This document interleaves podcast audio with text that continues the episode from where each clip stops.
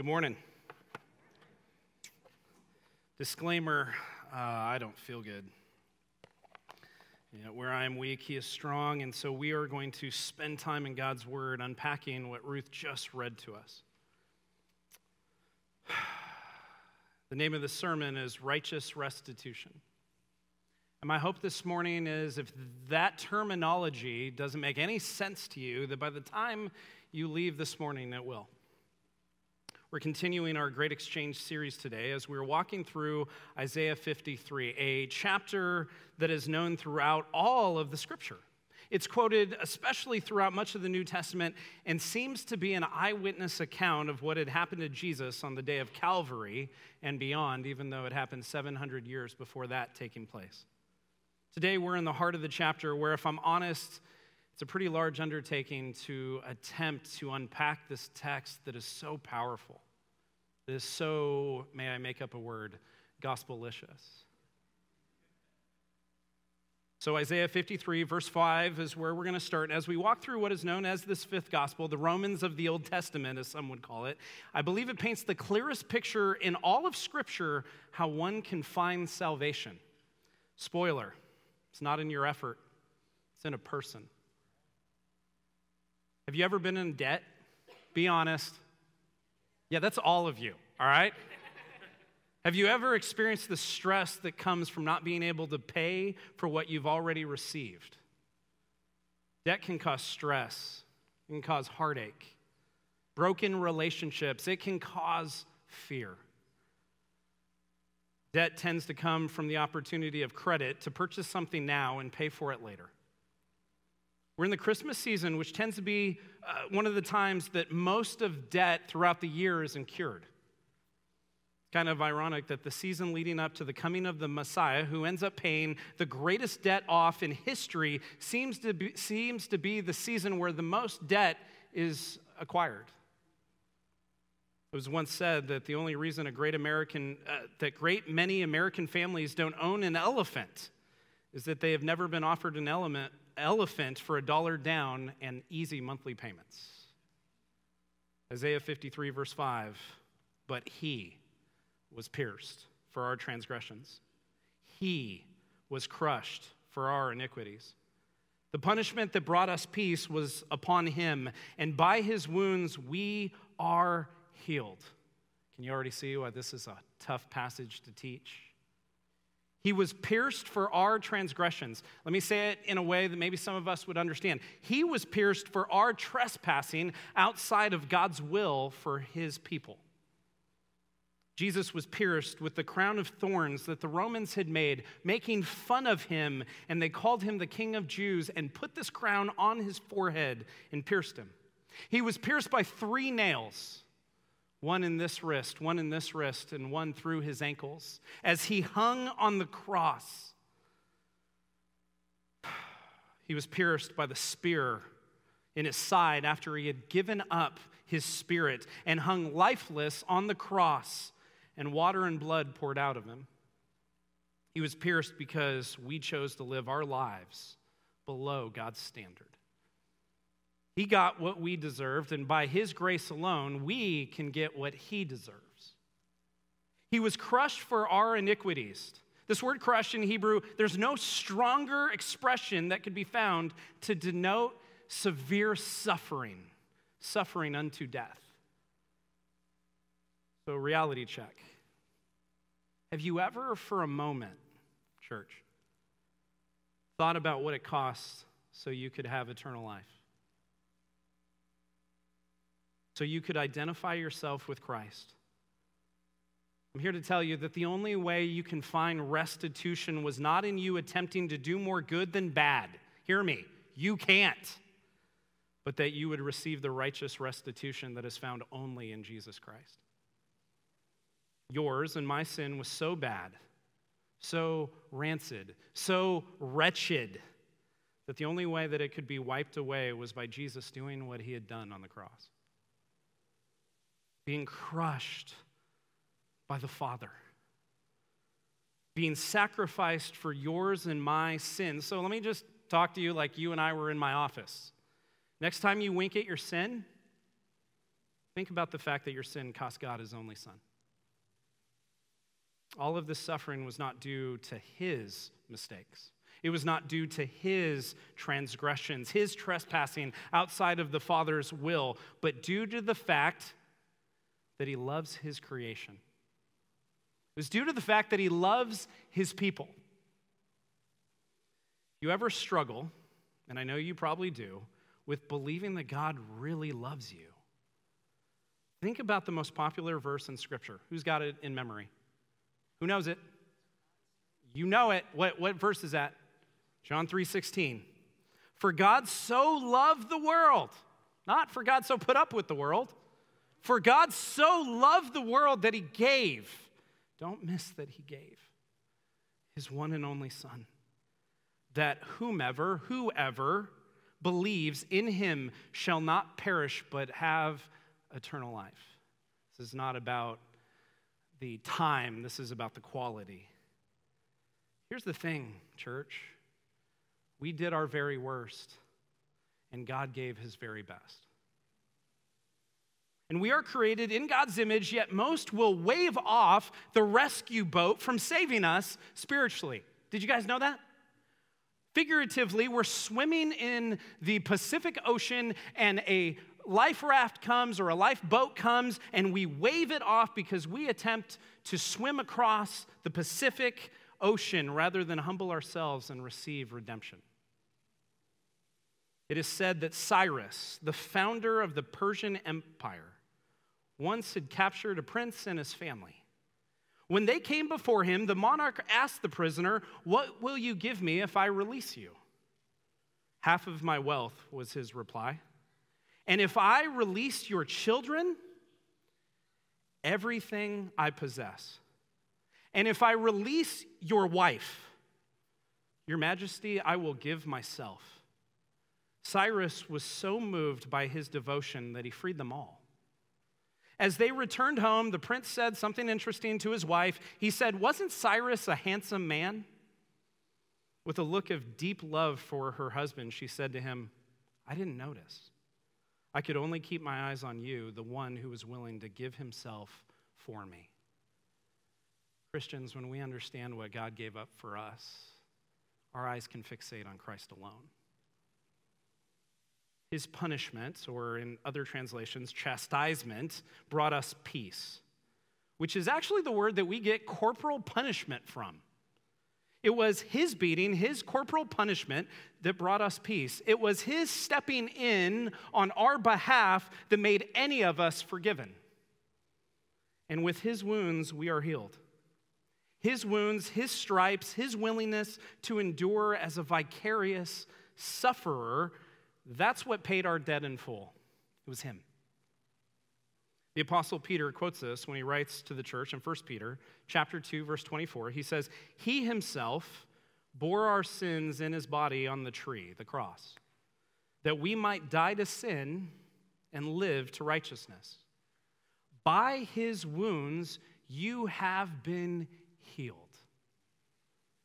Jesus did this so we could die to sin that it could no longer live in us, it could no longer control us, it could no longer dominate us because the Spirit of God can dominate us, but that we could live to righteousness. Hear me, Christian. You are not good, you are righteous.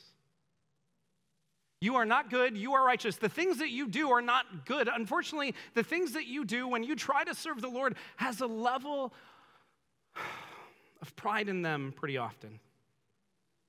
But you are righteous, not because of anything you've done, but what Christ has done on your behalf. By his wounds, we are healed. You know, some traditions in uh, the Christian church misunderstand this verse, they misinterpret it. In fact, it was interesting when Pastor Mike in staffing a few weeks ago said that in the denominational tradition that he grew up in, this verse was interpreted to believe that healing your physical, uh, your physical was God's MO in all things. That it was the way He manifested your salvation through your physical healing. So if you were not healed after asking God to heal you, it was because you did not have enough faith. Can I just be honest? There's nothing I've taught before that makes me want to swear more than that. This interpretation is off. It strips it of its context and emphasis of the great exchange. And the fact that the suffering servant, Jesus, stood in the gap. He took our beating for us. He gave up his righteousness and he gave it to us. But let me also speak into this enough faith stuff. I said stuff. God cares about you. I don't know if I tell you that enough. He cares about your physical, but He's more concerned with your eternal. He does not want you to have your best life now, no matter what a pastor says in Houston. He wants you to know Christ Jesus. He wants you to know Him and grow in Him and continue into eternity with Him. Those who cannot get past the physical and temporal are unable to see the spiritual and eternal because their perspective is stunted. Please don't hear what I'm not saying. God can absolutely heal people physically. I've seen it myself, I've experienced it myself. I'm sure many of you have too. But to heal you so you can live a more comfortable life on your way to eternity without Him is not the heart of God. His salvation isn't like a last meal before execution, church. It is the ransom being paid completely without you chipping in. I'm going to nerd out a little bit, a little bit of context in what we were experiencing here in Isaiah. See, this is a foreshadowing of a future event in the sacrificial system and rituals of the Old Testament. The Old Testament sets up the New Testament. Did you guys know that? It sets it up. In fact, let me get really clear Jesus is on every page of your Bible, old and new. And it is not by accident or even by human will that Jesus fulfills so many prophecies, or that the Old Testament seems to literally be speaking of Jesus on every page. There was the Day of Atonement. This is Leviticus 23, 27 through 28. It's also known as Yom Kippur. It was the holy day of all the Israelites' feasts and festivals occurring once a year on the 10th day, the seventh month of the Hebrew calendar. On that day, the high priest was to perform elaborate rituals to atone, to pay for the sins of the people. This was described in Leviticus 16, 1 through 34, and the atonement ritual began with Aaron. and then subsequent high priests after him of Israel coming into the Holy of Holies God told Moses to warn Aaron not to come into the most holy place whenever he felt like it, only on this special day once a year, lest he die. Verse 2. This was not a ceremony to be taken lightly, and the people were to understand that atonement for sin was to be done God's way, not ours. Before entering the tabernacle, the high priest was to bathe and put on special garments, then sacrifice a bull as a sin offering for himself and his own family. And the blood of the bull was to be sprinkled on the Ark of the Covenant. Then Aaron was to bring two goats, one to be sacrificed because of the uncleanliness and rebellion of the Israelites, whatever sins they had done, and its blood was sprinkled on the Ark of the Covenant. The other goat was used as a, you ready? Scapegoat. That's where we get this term. And the high priest would then place his hands on its head, confess over it the rebellion and wickedness of the Israelites, and send the goat out with appointment with an appointed man who released it into the wilderness. The goat carried on itself all the sins of the people, which were forgiven for another year. Can I just be honest? That sounds exhausting, doesn't it? This symbolic significance, this ritual, particularly to those of us who follow Jesus, is seen first in the washing and cleansing of the high priest and then in the man who released the goat. The Israelite washing, the Israel washing ceremonies were required often throughout the Old Testament, and they symbolize the need for mankind to be cleansed of sin. But it wasn't until Jesus came to make the once and for all sacrifice, church, that the need for cleaning and cleansing ceremonies ceased. Don't take my word for it, read Hebrews 7, verse 27. The sufficiency and completeness of the sacrifice of Christ is also seen in the two goats. Bah! The blood of the first goat was sprinkled on the ark. It was appeasing the wrath of God for another year. That's exhausting. The second goat removed the sins of the people into the wilderness where they were forgotten and no longer clung to the people. The removal of sin by the second goat was living parable of the promise that God would remove our transgressions from as far as the east is from the west, Psalm 120 or 103, and that he would remember them no more, Hebrews 8:12. But because of Jesus, because of the name that we sing every week, because of the man God that we exalt every day. We no longer need the ceremonies and traditions to foreshadow what Christ has already done on our behalf. You don't get extra credit, church. Our salvation was obtained, guess by what? The death of Jesus, rather than our moral records. God's wrath was appeased by Jesus' death rather than by yours, if you receive him as Lord. Verse 6. We all, I love when it uses words like all, because in Hebrew, all means all, like sheep, have gone astray. Each of us has turned to our own way. So if I said, Hey, have you turned your own way? and you said no, you'd be in conflict with the Bible. Each of us has turned to our own way, and the Lord has laid on him the iniquity of us all. All have gone astray. Every single person has walked away from God. Every single human being has rebelled against their creator. That's some bad news. Every person, like sheep, bah, have turned to their own way, forsaking the good shepherd's direction for them. But oh, what a beautiful gospel. Oh, what a beautiful truth that God would pay what you and I deserve to pay his wrath, his due punishment for our sin onto his son, who willingly took it upon himself. Because, yes, he loves the world, but also because he wanted and always did the Father's will no matter what. Every person has sinned, Romans 3 9 and 23, but the servant has sufficiently shouldered the consequences of sin and the righteous wrath deserved by sinners like you and me. The manner in which God laid our iniquity on him was that God treated him as if, don't miss this, he has committed every sin ever committed by every person in all time. Though he, Jesus, was perfectly innocent of any sin. God did so to him so that wrath being spent and justice being satisfied, that God then could give to the account of sinners who believe the righteousness of Christ. Did you just pick up what I put down? God doesn't look at all the stupid stuff you did yesterday. God doesn't look at the stuff you're going to do tomorrow. God sees Jesus' work.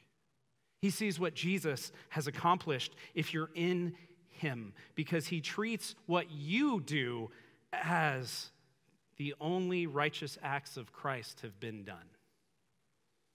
This is substitution. This is vicarious suffering. This is substitutionary atonement. That he got what we deserved, and we get what he deserves. It's not a sermon unless I quote Charles Spurgeon. So, in Charles Spurgeon's uh, commentary on this text, he says it this way Isaiah 53, verse 6, he says, Here's the essence of the gospel. He's dead. Listen to him. Sin was laid on Jesus and lies no longer on his people. Wow. I'm not trying to be simple, I'm trying to be clear. Our iniquities were laid upon Christ. He who didn't sin got our sins so we could be included in the Son. My translation. The gospel starts, and I don't want you to miss this. The gospel starts with your need. It starts with your need, church. Do you know that you are in need? Do you know that your iniquities create a debt that needs to be paid for? Now, I don't want any of you to go home after the service and your big takeaway to be, well, I'm a sinner. There's nothing I can do about it. That's not what I'm hoping for. Like, I'm not begging that that's what you take away, but that might be a good start. The bad news is you are a sinner. just like me.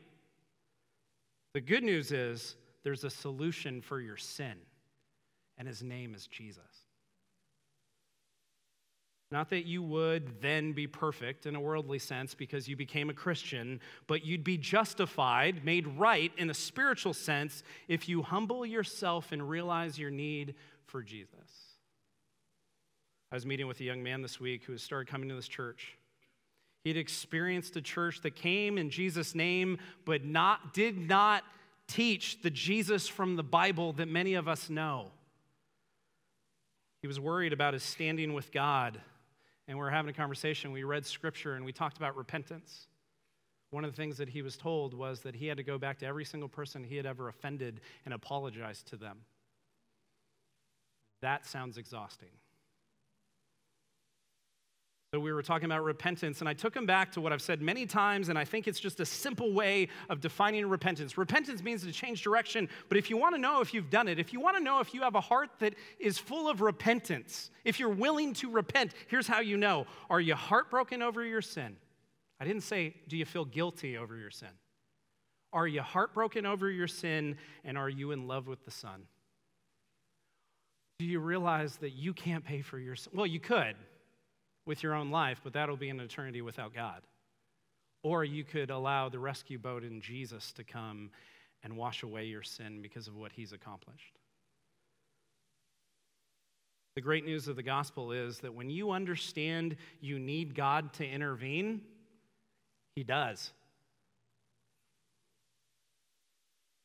Verse 7 He was oppressed and afflicted, yet he did not open his mouth. He was led like a lamb to the slaughter, and as a sheep before its shearers is silent, so he did not open his mouth. This verse, I don't know about you, out of this entire passage, this verse may be the one that I'm most in awe of when it comes to Jesus. He kept his mouth shut. I don't know if you guys know this about me, if you know me at all, but like I really like to talk.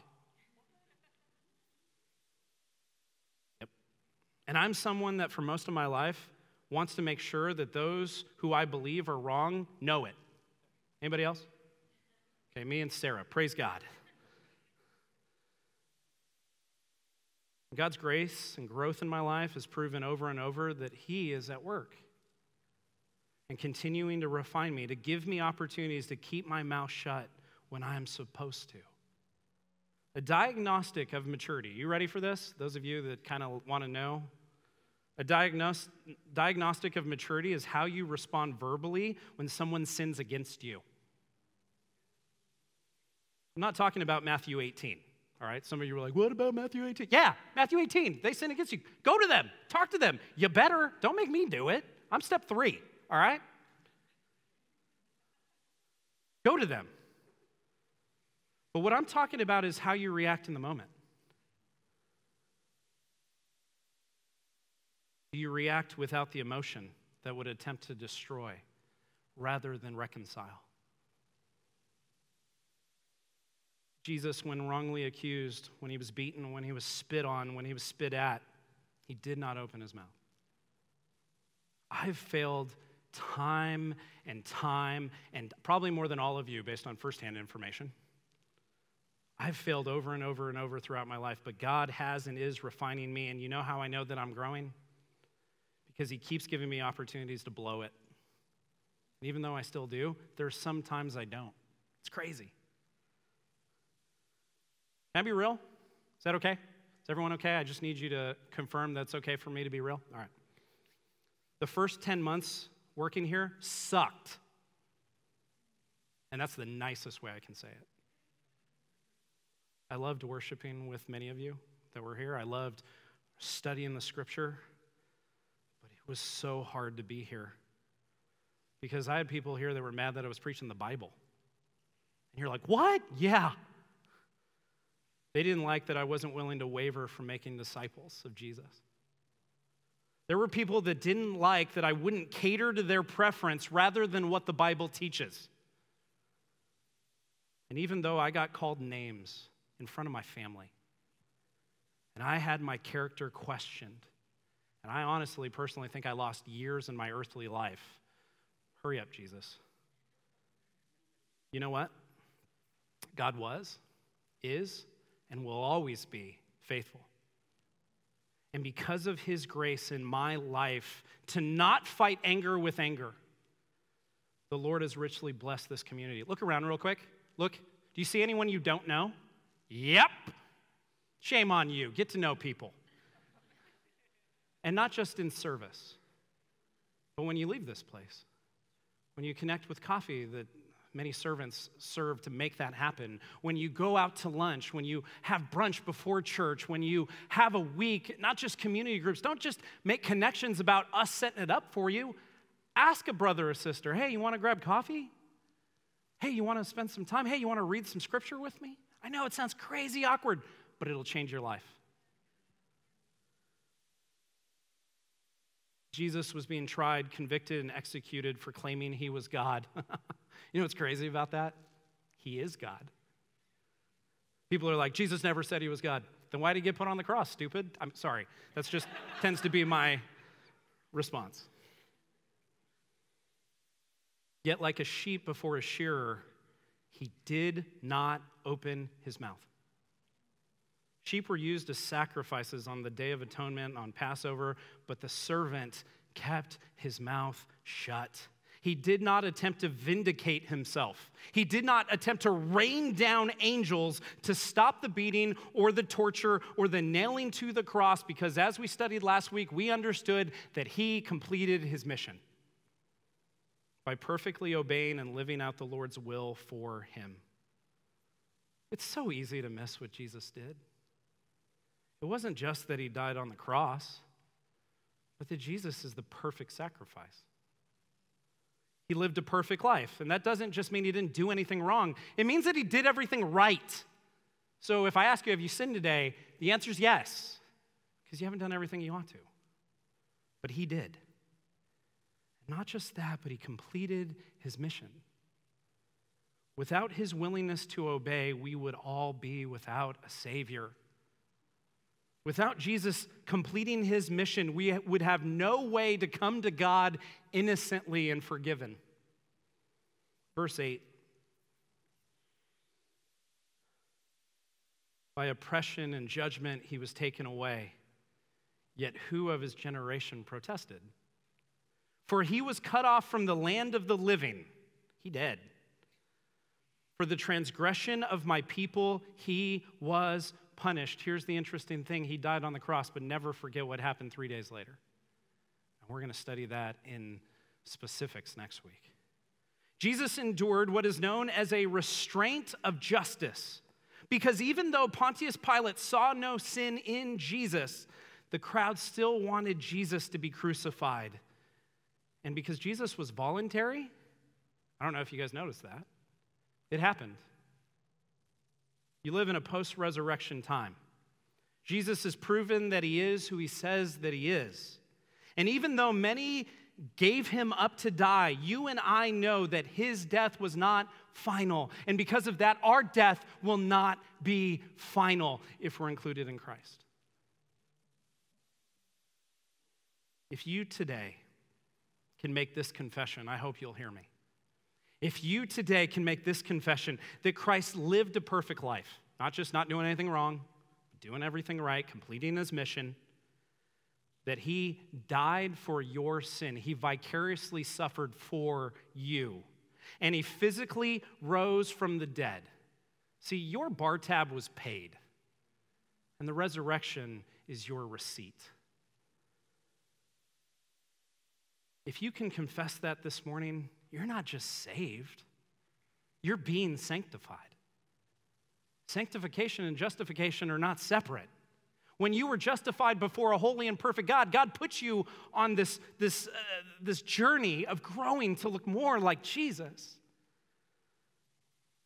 Because of your understanding of the substitutionary sacrifice, you are being changed and transformed more into Christ likeness throughout this confession being acted out as you continue to grow in your obedience to Jesus. the son who suffered, the son who did not open his mouth, the son who was afflicted, the son who was crushed, the son who was wounded so that we could be healed. This is the son who did for you and I what we could not do for ourselves. I hope there isn't a person in this room that can leave today without knowing that you are so loved by God. You are so cherished and important to the King that he would lay down his life and he would get what you deserve. And in exchange, you would get what he deserves life, eternal life, right standing with God. I just say that many in this room are going through it right now, and by it, you know what I mean. You're dealing with something that you can't handle on your own. You're dealing with grief because of a loved one being sick or possibly passing away this time in the year. You're dealing with fear because you're sick and you aren't really sure what will happen. You're struggling because maybe you're in debt and you don't know what to do about it. Maybe you have anger because someone else has sinned against you and you haven't gone to them. Because he has suffered because he has endured pain, grief, sorrow, and even disconnect from the Father. He knows what you're going through. He has endured it, he has taken it upon himself. We, we've studied in the past many times Romans chapter 5. And we understand because of this passage, as Paul talks to the church in Rome, that suffering produces something. It produces endurance, and endurance is what we need in order to continue on in this marathon, which we call the Christian life. And it is through that endurance that we're tested and refined, which produces character. And it is that character of growing more in the likeness of Jesus that produces hope. Hope in a future glorification in a future eternity without sickness, without quarrel, without sin that is evidenced by your conformity into Christ's likeness. It's just a taste of where you're headed. So if you take one thing away today, I don't have it on the screen. It's not a, it's not a quote that I put up there. I'm just going to say it to you, but I'm going to say it to you once, and I hope that you'd hear me. If you take one thing away today, I hope that you understand that the master of the universe loves you.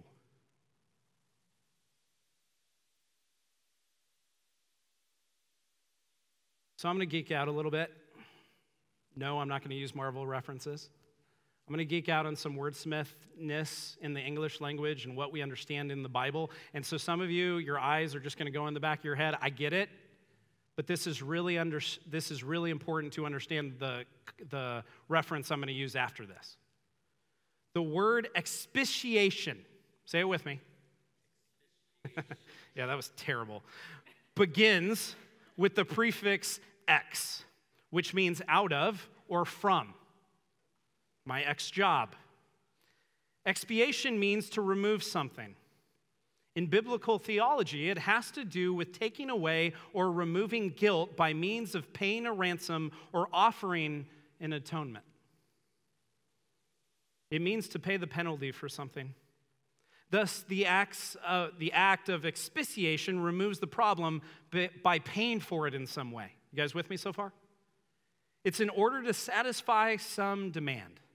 And Christ's expiation of our sin means that he paid the penalty for it and removed it from consideration against us.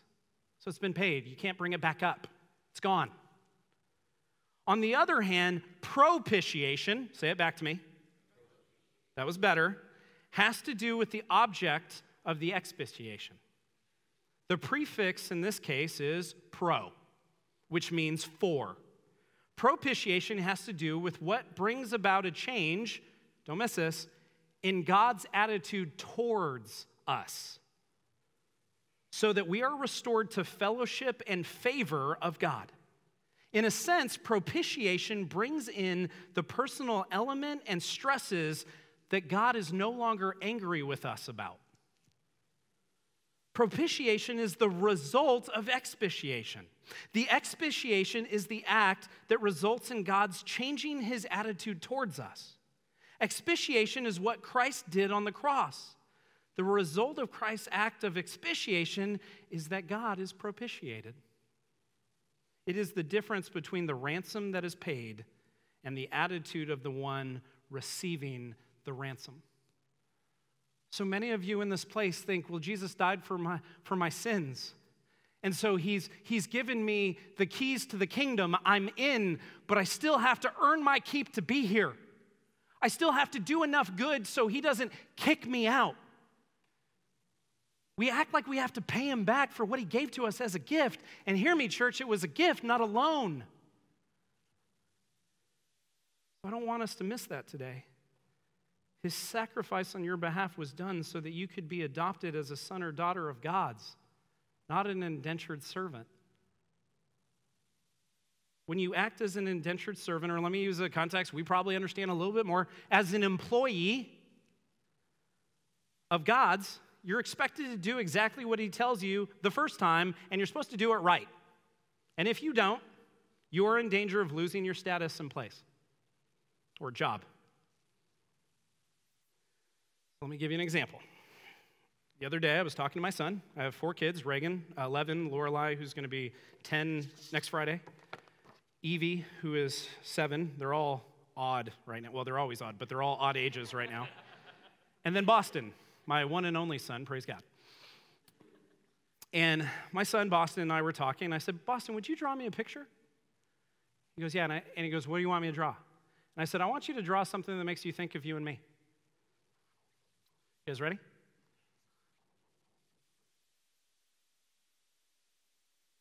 It's cute, right? So, can anyone tell what that is? Yeah, that's my truck.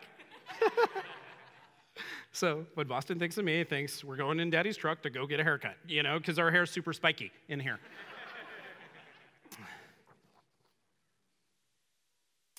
now, if I worked for a graphic design company and Boston worked for me,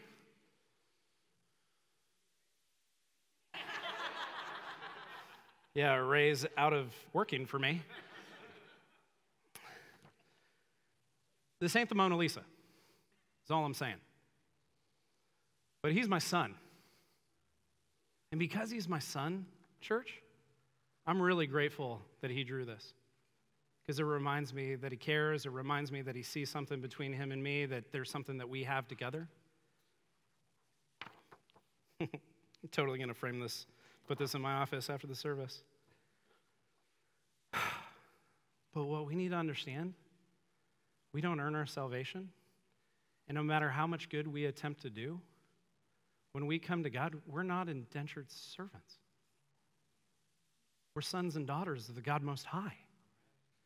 And so, no matter how much time I put into a sermon, no matter how much time I try to work on being the best pastor I can be for the Lord, the sermon still looks like this. My works still look like this. No matter how great I think I am, I'm not great without Jesus Christ. So I want to encourage you it's not about perfection, it's about pursuit. I didn't expect Boston to draw the best picture possible. I expected him to just show me part of his heart. And so, we, those of us who have received Christ, I encourage you live for him. Know that when you do works for the Lord and not yourself, we have a God that's proud of you. We have a Father in heaven that doesn't rejoice when you're hurting, He comes into it. We have a God that rejoices when you understand that you need Him. God calls us to Himself as children. You and I do not bring anything to the Father that is perfect other than Christ's perfect record that God has already given to us. So please, Christian, live in the freedom that your life has been bought at a price. And not only that, but your debt has been paid. And the Father's attitude towards you is one that loves a child as only a parent can love a child. Worship team, would you come on up?